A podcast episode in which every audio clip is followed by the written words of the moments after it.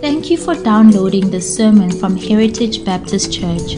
We are so glad that you did. We believe that biblically faithful, Christ centered, God glorifying local churches are the primary means that God has chosen to expand His kingdom. If you are part of such a church, we hope that this message will supplement your spiritual diet. If you aren't yet part of such a church, we would love for you to visit us. For more details, please check out our website www.heritagebaptist.co.za. Acts chapter 18 from verse 12. But when Gallio was proconsul of Achaia, the Jews made a united attack on Paul and brought him before the tribunal, saying, This man is persuading people to worship God contrary to the law. But when Paul was about to open his mouth, Gallio said to the Jews, If it were a matter of wrongdoing or a vicious crime, O Jews, I would have reason to accept your complaint. But since it is a matter of questions about words and names and your own law, see to it yourselves. I refuse to be a judge of these things. And he drove them from the tribunal. And they all seized Sosthenes, the ruler of the synagogue, and beat him in front of the tribunal. But Gallio paid no attention to any of this. This is God's word. Thanks be to God indeed. False accusations. Christianity throughout history has been accused of many things, most of which are not true. The Christian faith has had to contend not only for its own beliefs, that is, what it actually believes and practices, but it's also had to contend throughout history against what other people, what other people believe Christianity is and is trying to achieve. Some of the false accusations have been based on misunderstanding. For example, in the early church, there were accusations that Christianity is a cannibalistic religion because whenever the Christians met at night, they ate someone's flesh and drank someone's blood. That was the accusation. But of course, this was a misunderstanding of the table of communion. Other times, the false accusations were related to a pure ignorance of Christianity's history. Many, for example, today view Christianity as something that was created as a ploy of colonialism. This is simply a misunderstanding of what Christianity is and certainly where, where it came from. We have seen that in the book of Acts. Christianity comes from the Middle East in Jerusalem. Among the many accusations against Christianity, the one that Luke was most interested in the book of Acts to, to squash and kill is the accusation that was alive at the time that said Christianity is a rebel rousing, revolutionary, and riotous religion. When Luke is writing the book of Acts, part of him writing the book of Acts is answering this question why is it that wherever Christianity comes, riots and chaos occur? Is it because Christianity itself is a chaotic and a revolutionary religion? Now, this doesn't sound normal to you because you live in Johannesburg in 2024 and Christianity is not associated with chaos and rioting uh, today.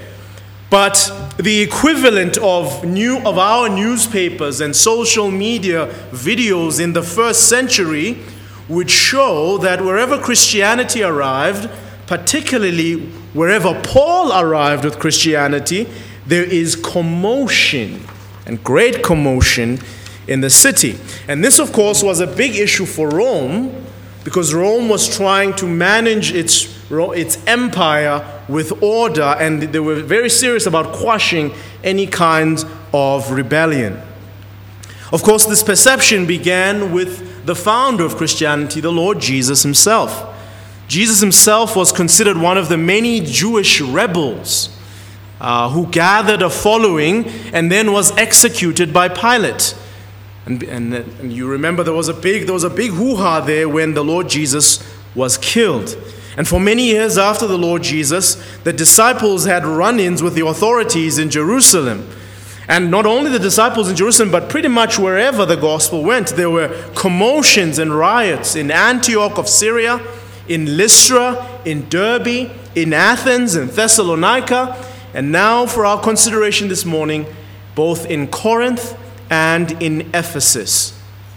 And so, if Christianity, if this religion is to be taken seriously, why does trouble and quarreling and fighting follow it wherever it goes?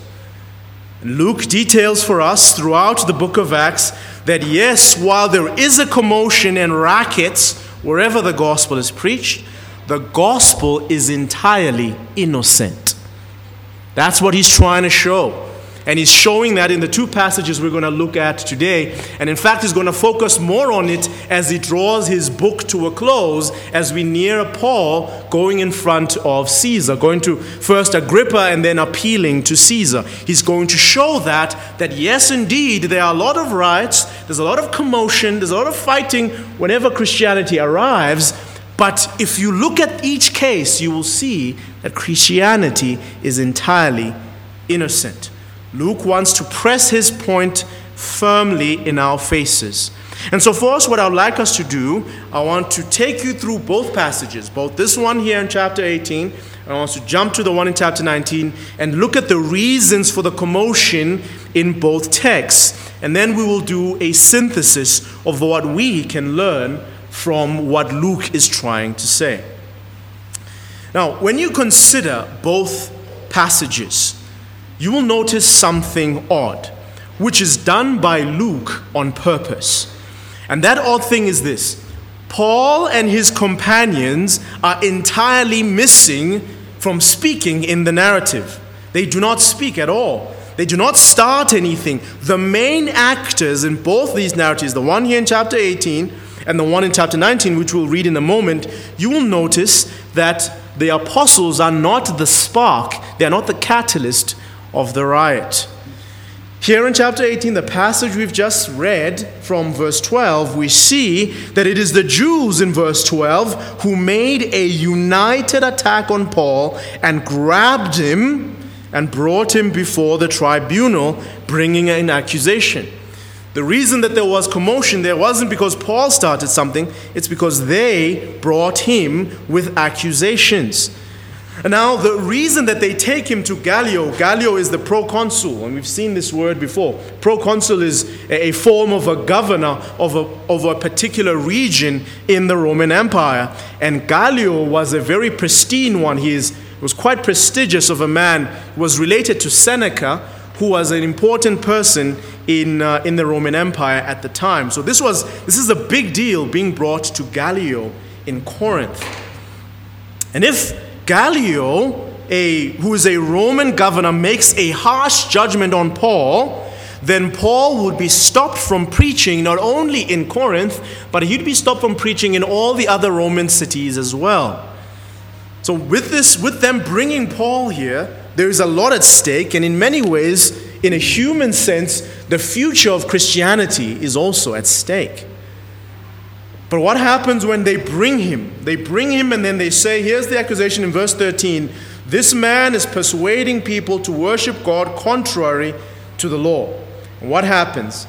As Paul is about to open his mouth, Gallio stops him and speaks to the Jews and says, I want nothing to do with this. Just like how God closed the mouths of the lions in the den with Daniel, so here he opens Gallio's mouth, and Gallio refuses to make any judgment. This is massive. This is a, an important part in the narrative of Acts. If Gallio said something otherwise, if Gallio judged in, the, in, in a negative way for Christianity, it would have been much harder for Paul and the other apostles to preach the gospel going further. And notice, I want you to not miss what he says in verse 21. Look at what he says in verse 21. If it were a matter of wrongdoing, right?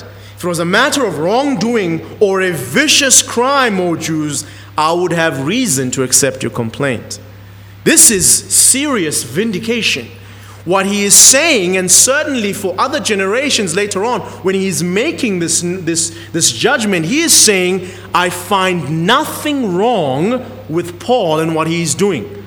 There is no wrongdoing with Paul, and there is certainly no vicious crime. He has not broken any Roman law. This is entirely a Jewish matter, so I'll let you handle it. It's exactly the same phrasing as what was said by Pontius Pilate. Do you remember? When Pontius Pilate tried Jesus, he examined the Lord Jesus, and then he said, I find absolutely nothing wrong with this man. But of course, the Jews still wanted his head, just like they're doing here. They still want Paul, and they want him to be, to be uh, made to keep quiet, even though he has done nothing wrong in law. But not only does this give vindication to Paul that Paul is innocent, it also means that Paul, as a Roman citizen, can continue to practice and preach Christianity as a, pro- as a branch of Judaism, which at this point was a protected religion.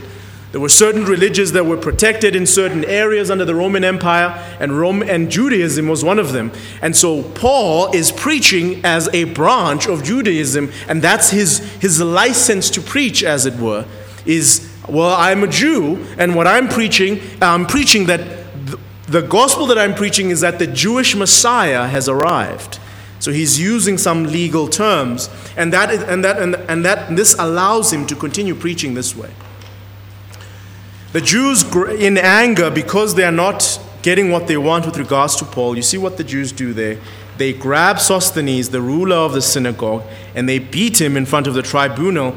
And Gallio sees this and he does nothing. Again, Gallio doesn't, does not want to be interested in what the Jews are doing. So, to recap, why was there a big riot in Corinth? Because Paul was accused by the Jews of twisting Judaism. Who started the commotion? It was not Paul, it was the Jews. Was Paul found guilty? No, he was considered innocent regarding Roman law. Now, turn with me to chapter 19 and verse 21. This is when now Paul has arrived in Ephesus. He has preached powerfully in Ephesus. A church has arisen, and many people have left uh, the, the worship of the idols in Ephesus, and this is what happens. And this is a huge commotion, a big riot happens in Ephesus, which is another important and major city in the Roman Empire. Look at verse 21 of chapter 19. Now, after these events, Paul resolved in the Spirit to pass through Macedonia and Achaia and go to Jerusalem, saying, After I've been there, I must also see Rome. And having sent into Macedonia, Macedonia two of his helpers, Timothy and Erastus, he himself stayed in Asia for a while. And about that time, there was no little disturbance con- uh, concerning the way, concerning Christianity. For a man named Demetrius, a silversmith, who made silver shrines of Artemis, brought no little business to the craftsmen.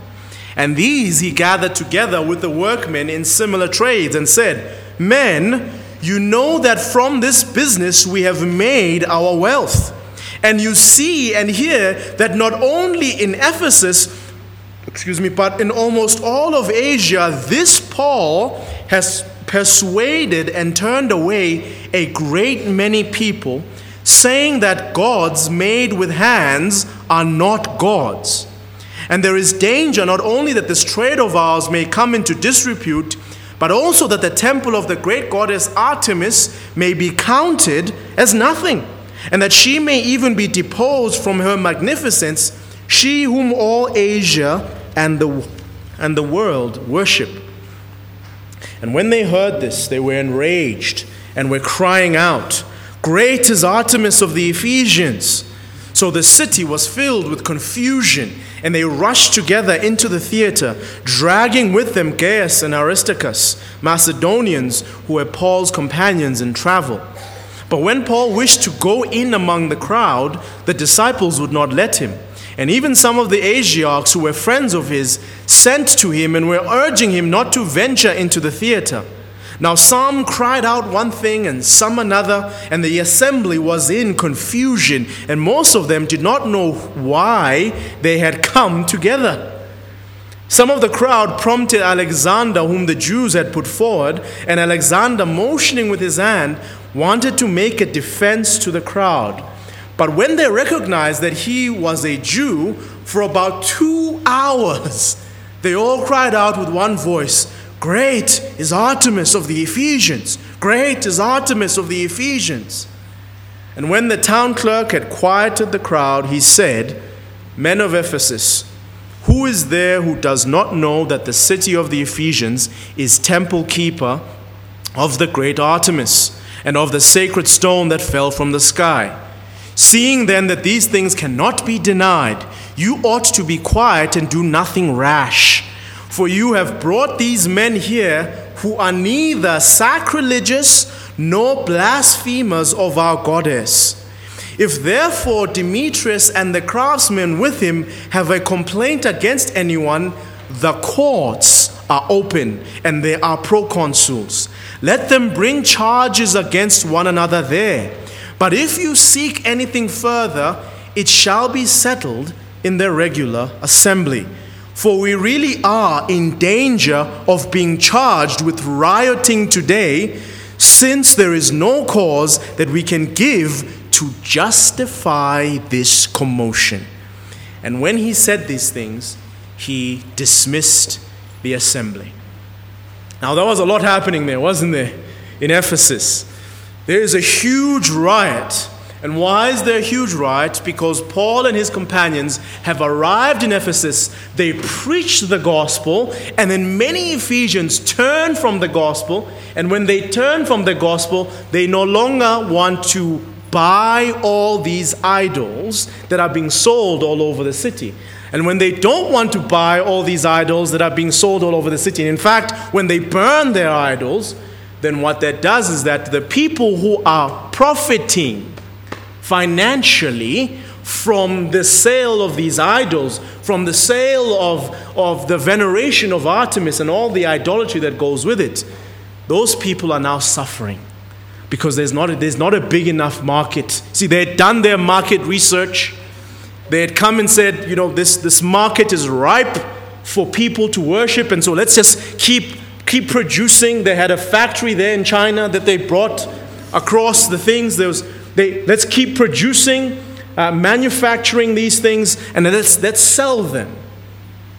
And now they are losing business. And so they come together. And as you hear, Demetrius, who's a silversmith, he's the one who started this. He gathered together all the people who are losing business and saying the reason that we are losing business is because people have become Christians and they're no longer involved in, in idolatry. They don't want to buy what we're selling anymore.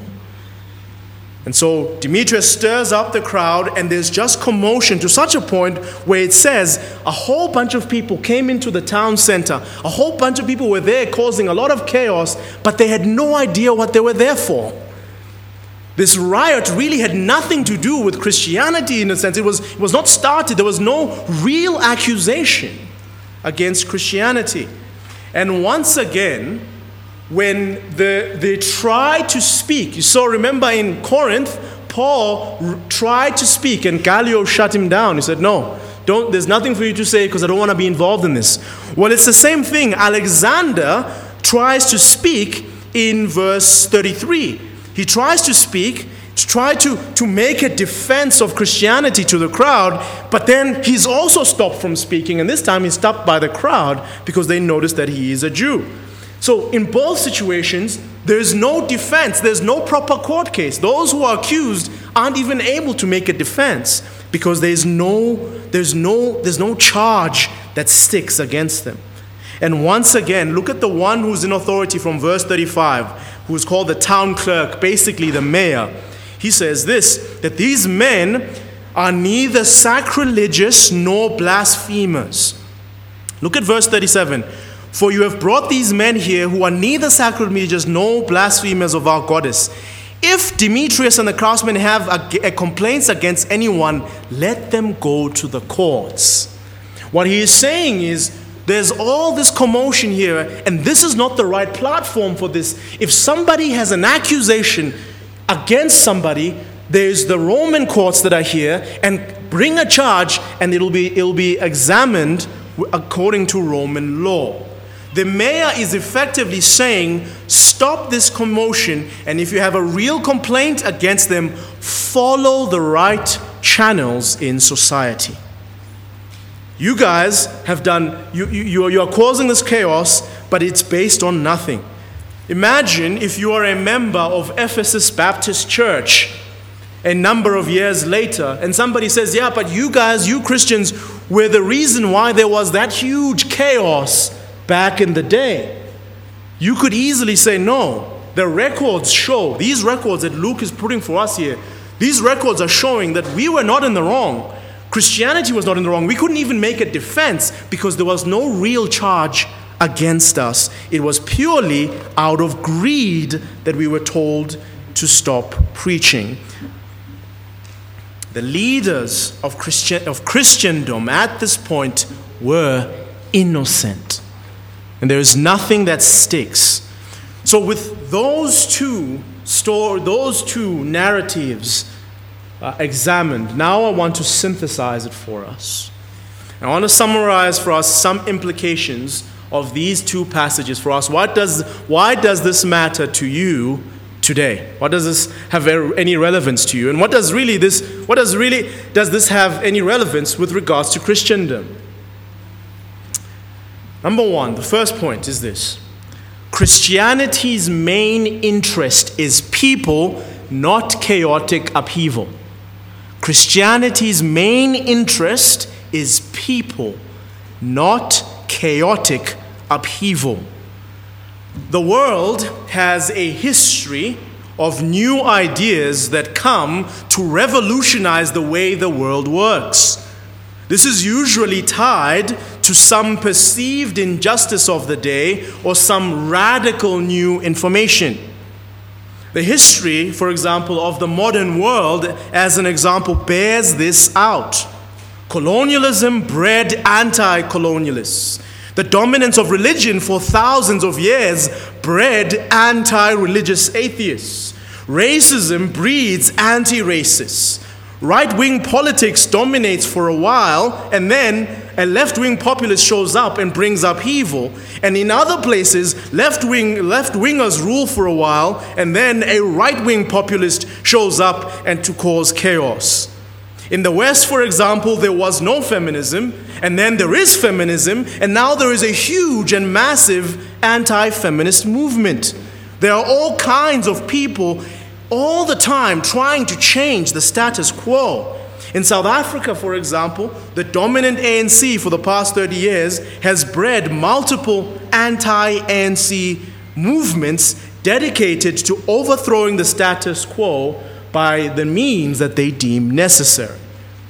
My point is this if you live in the world, you are aware that there are constantly new ideas coming to seek to cause a revolution, to change the way that things are happening, an upheaval of the current climate, and a new utopia based, based on a set of ideals, usually led by a populist leader or a movement. This has happened throughout time, and it was certainly happening in the Roman Empire. The Roman Empire was constantly trying to deal with those who were trying to, up, to upend the status quo, trying to change the way that things are going. And so Christianity was viewed in the same light. This is some kind of new revolutionary movement that's going to come and powerfully or violently change things. But this was entirely wrong. Christianity is no such idea. Christianity is not at all interested in any chaotic upheaval. Christianity is primarily interested in people being saved, and then their salvation leads to certain implications. Christianity says, repent and believe. And if you repent and believe, then you will live a certain way. If you repent and believe in Christ, then there's going to be certain implications, that there's going to be some kind of impact in the society. But Christianity as a unit, as an organized group, does not have a military wing. You with me? There is no MK here. As a unit, Christianity preaches Jesus Christ and Him crucified, and then there will be change in small ways. Our confession, the 1689 Baptist Confession, puts it this way In the execution of this power, talking about the Lord Jesus and His authority, says this in, the, in chapter 4, uh, paragraph 4. In the execution of Jesus' power, wherewith He is so entrusted, the Lord Jesus calls out of the world unto himself through the ministry of his word by his Spirit those that are given unto him by his Father, that they may walk before him in all the ways of obedience, which he prescribes to them in his word. Though those thus called, he commands to walk together in particular churches for their mutual edification and the due performance of their public worship, which he requires of them in the world. What is it that is required of us as a particular church, ones who have been bought out of the world and bought by the blood of Christ? Is two things is that we personally might walk in the commandments that have been given to us and that we might come together for public worship. But there will be some effect. There will be change, as we see in Ephesus. There will be some kind of effect in society. And here's how the, here's how the effect happens. If you are a Christian and you believe the gospel, there are certain industries who will no longer receive your money. You with me? If you have believed in the gospel of Christ, if you have turned from darkness to light, there are certain people who are trying to make money who will not get your money. If before Christianity came to you, you were frequenting a, to put it mildly, a gentleman's club, that business will now lose you. That business should now lose you. If you were involved in piracy, that business should now be poorer because you are no longer a client. If you are a corrupt business owner paying bribes so that you can get the business, that brown envelope business should now suffer because you are no longer involved.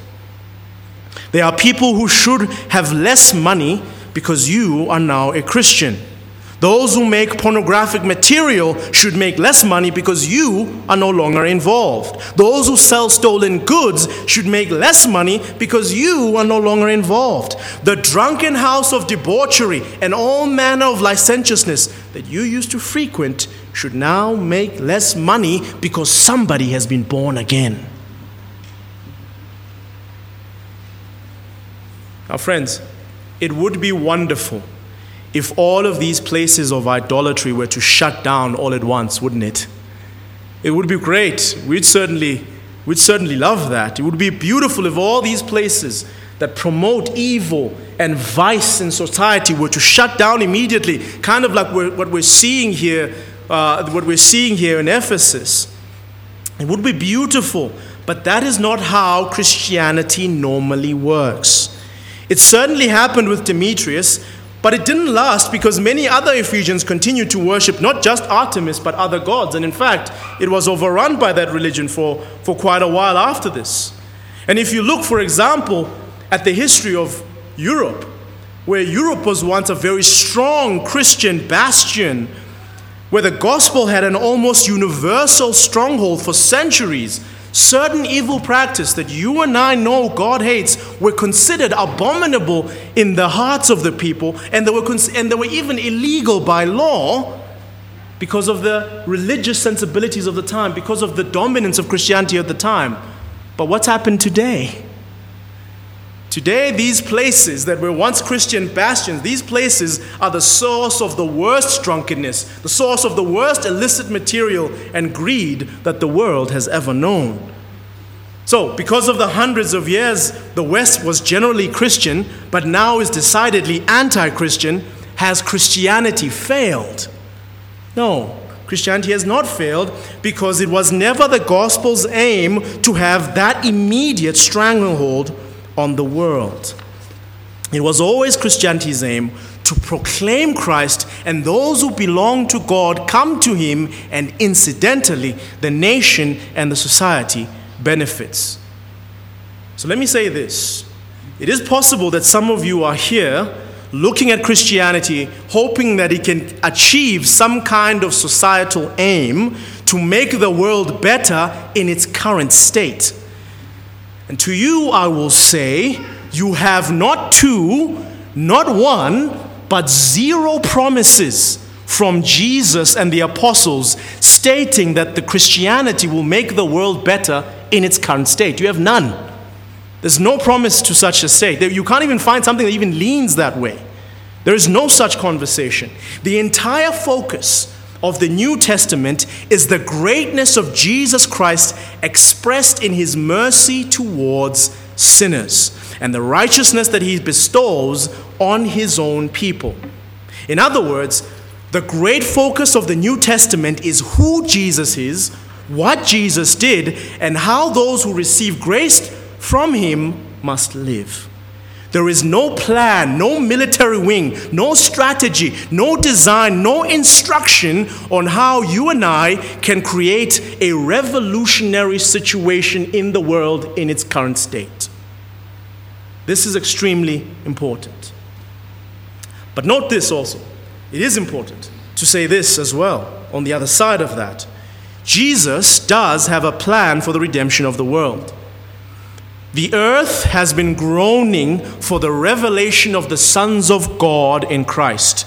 Jesus will indeed cleanse the earth. He will clean it up. He will not just let it go, He will clean it up. The gospel will win. But do you know how that happens? I want to show you how that happens. Come with me for a moment to Matthew chapter 13. And I want to show you how that happens. How the Lord Jesus cleans up this earth that he made. How the gospel wins. Matthew chapter 13.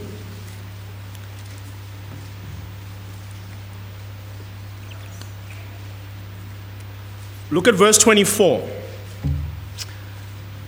Jesus put another parable before the disciples, and he said this The kingdom of heaven may be compared to a man who sowed good seed in his field. But while his men were sleeping, his enemy came and sowed weeds among the wheat and went away. So when the plants came up and bore grain, then the weeds appeared also. And the servants of the master of the house came and said to him, Master, did you not sow good seed in your field? How then does it have weeds? And he said to them, An enemy has done this. So the servant said to him, Then do you want us to go and gather them?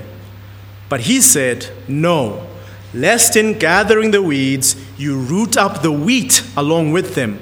Let both grow together until the harvest. And at harvest time, I will tell the reapers, Gather the weeds first and bind them in bundles to be burned, but gather the wheat into my barn.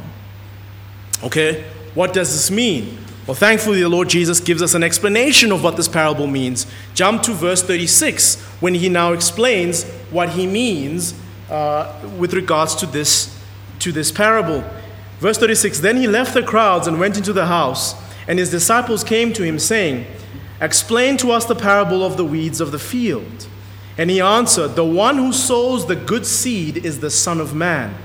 The field is the world, and the good seed is the sons of the kingdom. The weeds are the sons of the evil one, and the enemy who sowed them is the devil. The harvest is the end of the age, and the reapers are angels. Just as the weeds are gathered and burned with fire, so it will be at the end of the age. the Son of Man will send his angels, and they will gather out of his kingdom all causes of sin and all law breakers, and throw them into the fiery furnace. In that place there will be weeping and gnashing of teeth, and then the righteous will shine like the sun in the kingdom of their Father. He who has ears, let him hear. How does the Lord Jesus cleanse the world? Number one, he will destroy all lawbreakers and those who are unrepentant of sin. At the time of the harvest, when it is time to wrap everything up, he is allowing his garden right now to grow both the wheat and the weeds. But there will come a time when all lawbreakers, all causes of sin, all those who oppress others, all those who cause all kinds of hurt to people, that day will come when he comes and wraps it all up and he takes them and puts them in one side. And then he will repopulate the earth with the ones that he has redeemed. That's how he cleanses things up. He is cleaning things up, he's cleaning the earth up by bringing into a huge number, ensuring that the number of the redeemed reaches what it needs to be. And then, when the time comes, he will judge all the lawbreakers, and he will fill the earth with all the righteous. So, what does this mean for you and me? This is what it means. If you're here and you're not innocent, if you're here and you're a lawbreaker, you, are, you know that you have done things that are evil and wrong that God hates. There is coming a time of judgment where there will be no escape. The time for escape is now. Jesus Christ, by his sacrifice, has made a way of escape now. That is why he's not causing a huge revolution across the earth all at once. Why does Jesus allow such suffering and hurt and pain to, to, to continue for, for millennia? It is because so that you today might hear the gospel and repent and believe. Sometimes people have this big question why does God allow all this evil? Why does God allow this hurt? It is so that some might be saved. So that them, if He comes and destroys all the weeds, the wheat will burn at the same time. So, what He's saying is no, let's gather in the wheat. So, let me say it to you now. The reason you are still alive and here today, having to endure evil, it is because Jesus is opening His hands to all those who would come to him while there's still time, before he wraps things up and does a worldwide revolution that will not be thwarted. So I would encourage you to come to Christ. I implore you to come to Christ because this time of judgment, even though you might not see it, you might not conceive it, it seems like everything is continuing as it always has. Don't be fooled and deceived. The, the time of judgment is coming where the wheat and the weeds will be separated. Well, that's the first point that I want to bring to your notice that Christianity's interest is people and not chaotic upheaval. Here's the second thing Christianity's adherents must suffer as innocents. Those who follow in Christendom must suffer as innocents. For this, I'm going to ask you to come with me to, to 1 Peter in chapter 2 where Peter really explains what we're talking about today in a very simple and straightforward uh, way. 1 Peter chapter 2.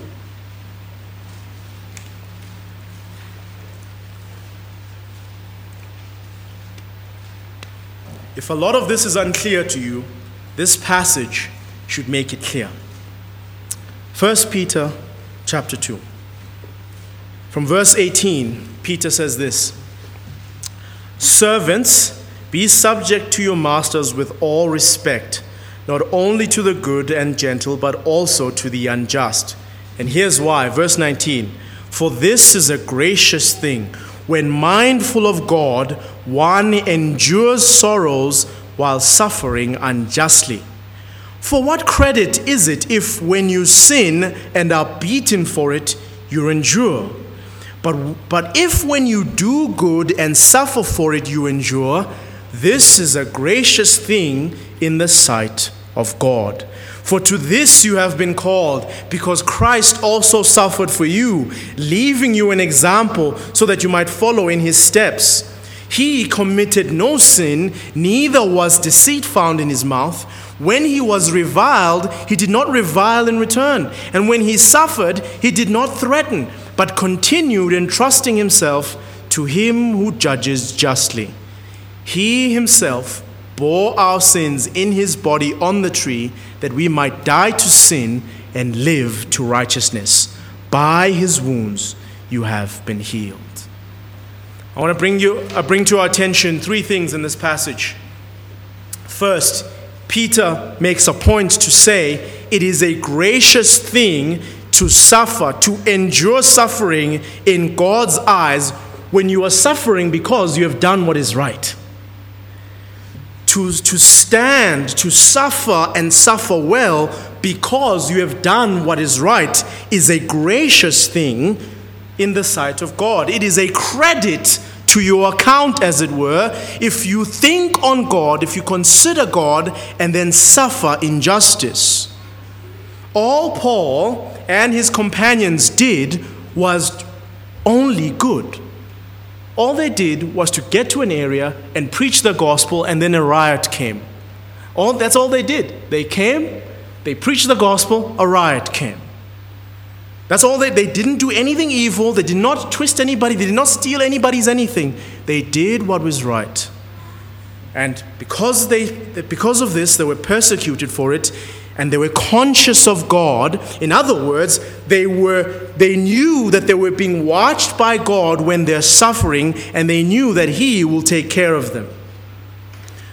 One of the clearest signs of faith in God is how one suffers when you're doing good. How do you suffer when you feel like a great injustice has been done against you? You've done nothing wrong.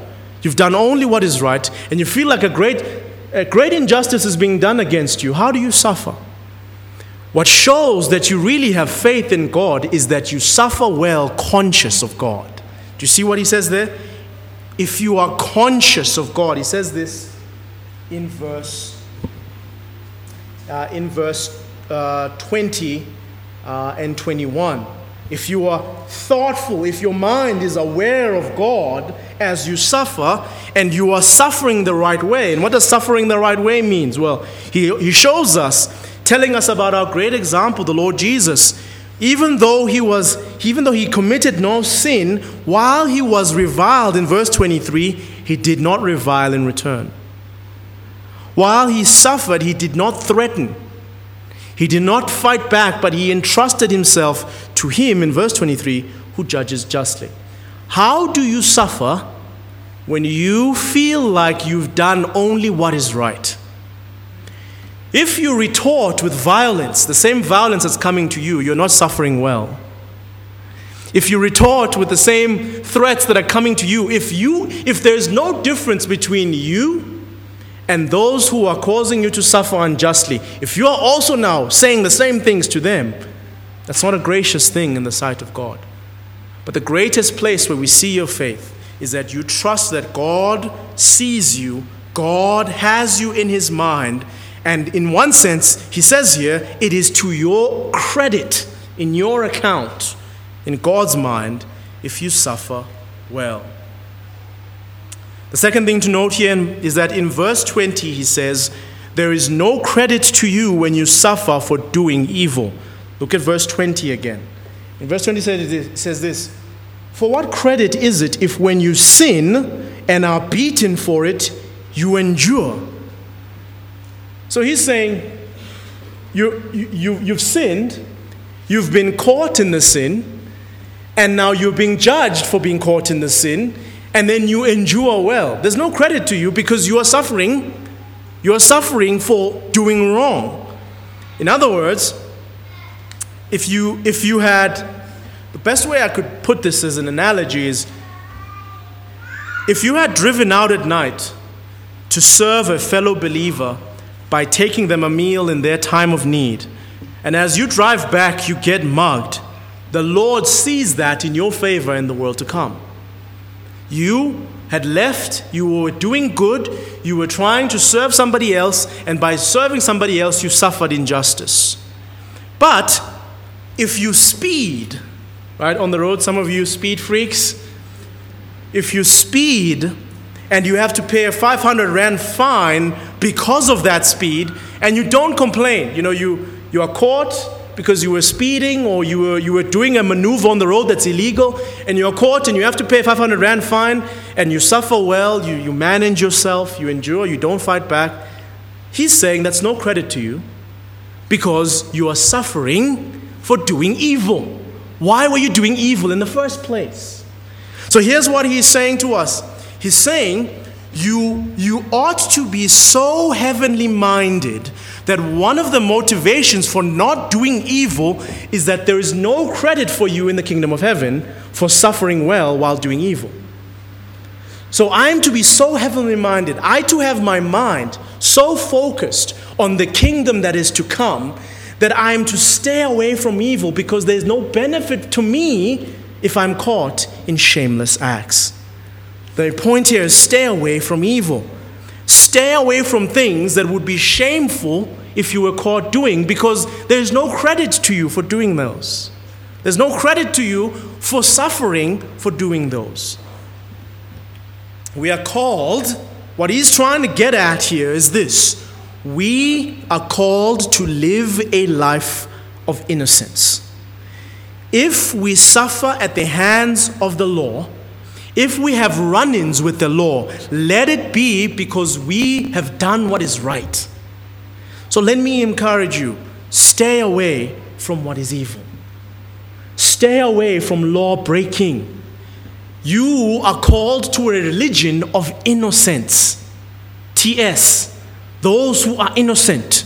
You are called to live a life following your master who suffered for doing what is right.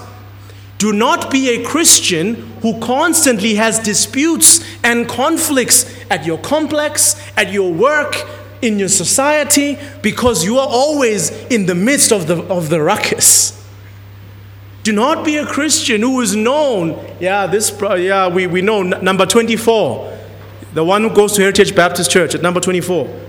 If there's commotion in the complex, you'll probably find him there. Don't be that. You are called to a religion of innocence, of those who are innocent, or those who suffer for doing what is right, not what is wrong. And he gives us the, the reason why we ought to do so. He says this in verse 21 For to this you have been called, because Christ also suffered for you, leaving you an example, so that you might follow in his steps. Our great God and Savior, Jesus Christ, had every right to retort.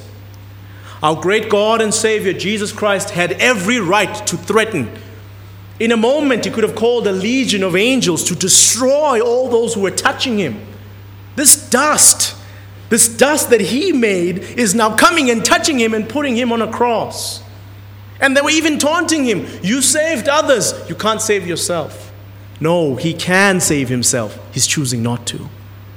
He endured unjust suffering so that you and I could live a life of enduring unjust suffering. He endured unjust suffering so that you and I, who are guilty, can be called just and innocent. Because of what he has done, we cannot, we do not know now have to think of ourselves as if if something is happening to us, that's the end of the story. No, it isn't. We entrust all of our enemies, all those who persecute us, all the situations we find ourselves in where we are suffering for doing what is right, we, we entrust all of those people to the Lord. Christian, vengeance belongs to the Lord. Vengeance is God's, not yours. If you live a life of pursuing vengeance for yourself, you are living a life of faithlessness. If every single time you are done wrong, people know about it, you are that character, you are betraying your Lord who suffered for you in innocence. Let me encourage you, saints suffer as an innocent, just like our Lord did and just like his apostles before him, after him. Amen. Let's pray.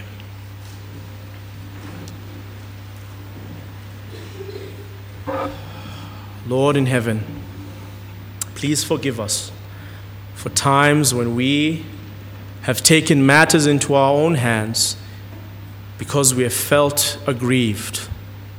Please, please, Lord, help us to be those who suffer well. May all of us, Lord, be a people who are known for suffering well. That they might ask us, What hope is it that you have in you? Forgive us, Lord. It is not an easy thing to do. It's not an easy thing to repay a reviling with a blessing. It's not an easy thing to turn the other cheek and allow ourselves to be seen as nothing on the earth. But because you, Lord, you did it first, you were spit on, you were reviled, you were pierced, all this evil was done to you, we also then can follow in your steps, in your footsteps. We pray, Lord Jesus, that by your Spirit you would strengthen what is weak among us. If there are those among us who have a disposition of self defense at all times, constantly thinking that we are something that must be defended, oh, we pray, Lord, that you would work in our hearts, in all of us, as we know that we all want to defend ourselves, we all want to fight back. Please help us, Lord Jesus. Help us. Give us grace strengthen what is weak. Give us that self control.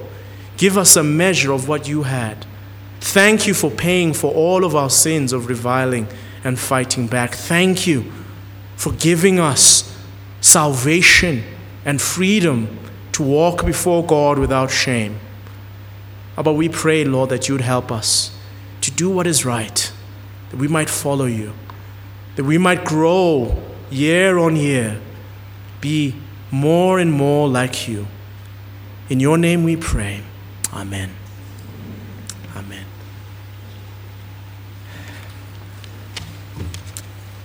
The hymn we close with is Hlengiwe, Redeemed. It is a hymn that talks about our redemption and how we are now those who are innocent because of the blood of Christ, and how we ought to respond in joy and full happiness. For those of you, if, you, if you're new with us, we sing this hymn, we sing three verses and we repeat them in English and Zulu. So we'll sing the first verse in English and the chorus, and then we repeat that same verse in Zulu the second time. So please do stand with me and let's sing together Hlengiwe eh? Redeemed.